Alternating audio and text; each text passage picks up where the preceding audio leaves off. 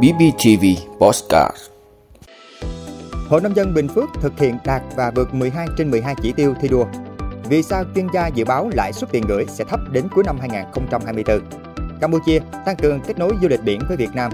Bộ Tài chính công bố công khai dự toán ngân sách nhà nước năm 2024. Israel phát hiện trung tâm chỉ huy của Hamas. Đó là những thông tin sẽ có trong 5 phút trưa nay ngày 22 tháng 12 của Postcard BBTV. Mời quý vị cùng theo dõi. Hội Nông dân Bình Phước thực hiện đạt và vượt 12 trên 12 chỉ tiêu thi đua. Thưa quý vị, năm 2023, Hội Nông dân các cấp trong tỉnh Bình Phước đã bám sát nhiệm vụ chính trị của Trung ương hội vào địa phương, triển khai thực hiện hiệu quả chương trình kế hoạch công tác hội và phong trào nông dân. Đây là nội dung được nhấn mạnh tại hội nghị tổng kết công tác hội và phong trào nông dân năm 2023, đề ra phương hướng nhiệm vụ năm 2024. Cụ thể, 12 trên 12 chỉ tiêu thi đua Trung ương hội giao đều đạt và vượt trên 100%. Hội đã triển khai nhiều hoạt động hỗ trợ nông dân phát triển sản xuất như hỗ trợ vốn, đào tạo nghề, cung ứng vật tư, thiết bị nông nghiệp, hỗ trợ tiếp cận khoa học công nghệ, quảng bá và tiêu thụ sản phẩm, hỗ trợ khởi nghiệp. Các phong trào thi đua phát triển cả chiều rộng lẫn chiều sâu, nâng cao về chất và có sức lan tỏa mạnh mẽ. Có trên 29.600 hộ nông dân đạt sản xuất kinh doanh giỏi, đạt 108% so với chỉ tiêu Trung ương hội giao. Vì sao chuyên gia dự báo lãi suất tiền gửi sẽ thấp đến cuối năm 2024?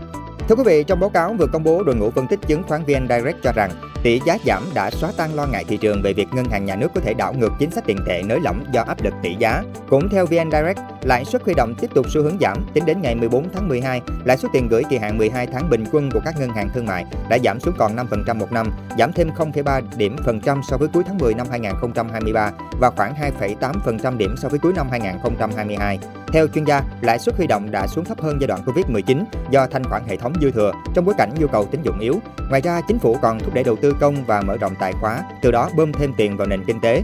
Với việc Fed không còn đề cập đến khả năng tăng lãi suất điều hành và dự báo khả năng cắt giảm lãi suất 3 lần vào năm 2024, VN Direct cho rằng ngân hàng nhà nước sẽ có thêm dư địa để nới lỏng chính sách tiền tệ. Theo đó, đơn vị này dự báo ngân hàng nhà nước có thể sẽ xem xét cắt giảm lãi suất chính sách 50 điểm cơ bản vào năm tới, trong trường hợp Fed cắt giảm lãi suất theo kế hoạch và tăng trưởng kinh tế của Việt Nam thấp hơn dự kiến. Campuchia tăng cường kết nối du lịch biển với Việt Nam. Thưa quý vị, cùng với gia tăng kết nối đường bộ và đường hàng không, Campuchia đang tiến hành kết nối du lịch với Việt Nam qua đường biển để thúc đẩy thu hút du khách giữa hai nước. Một cảng du lịch tại tỉnh Kampot để kết nối với đảo Phú Quốc của Việt Nam đã được xây dựng và sẵn sàng đi vào hoạt động trong năm 2024. Cụ thể, cảng biển du lịch tại tỉnh Kampot có diện tích hơn 4 hecta theo tiêu chuẩn quốc tế đã cơ bản hoàn thành với cầu cảng dài hơn 120 m. Các tàu du lịch có sức chứa 400 hành khách có thể cập bến. Dự án này nhằm kết nối du lịch đường biển với các nước trong khu vực, đặc biệt là kết nối với đảo Phú Quốc của Việt Nam để thu hút du khách. Ông Soi Sinon, giám đốc Sở Du lịch tỉnh Kampot nói, Việc phát triển hạ tầng cảng du lịch này có ý nghĩa rất quan trọng nhằm thúc đẩy kết nối du lịch qua đường biển giữa Campuchia và Việt Nam, nhất là đảo Phú Quốc. Việc mở tuyến du lịch đường biển giữa Campuchia và đảo Phú Quốc của Việt Nam sẽ thu hút được du khách Việt Nam và quốc tế đến với Campuchia nhiều hơn. Núi Buko, cách cảng biển du lịch Kampot khoảng 50 km, có độ cao hơn 1.000 m với khí hậu mát mẻ, đang được một tập đoàn tại Campuchia đầu tư xây dựng để thu hút du khách trong và ngoài nước. Khu sinh thái kết hợp du lịch tâm linh trên núi Buko đang thu hút rất nhiều du khách đến từ Việt Nam với các điểm du lịch nổi tiếng như khu quần thể đền Angkor, thành phố biển Sihanoukville cũng như khu du lịch núi Buko, Campuchia đang là điểm đến của nhiều du khách quốc tế.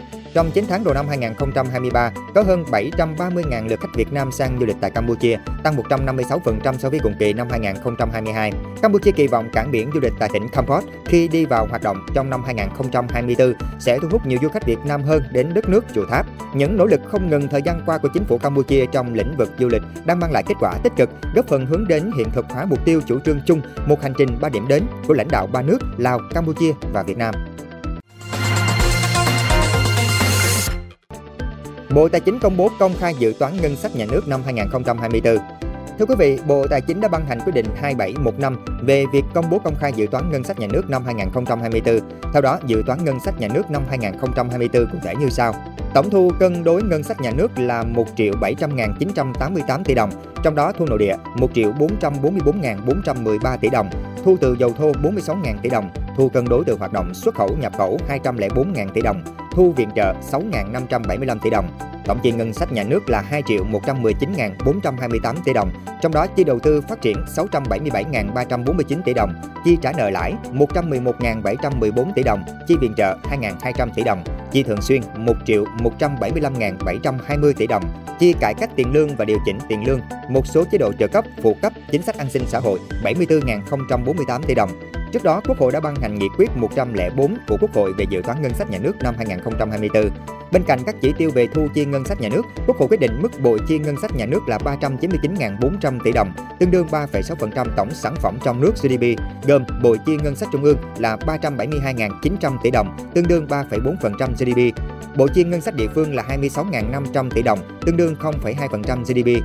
Tổng mức vay của ngân sách nhà nước là 690.553 tỷ đồng.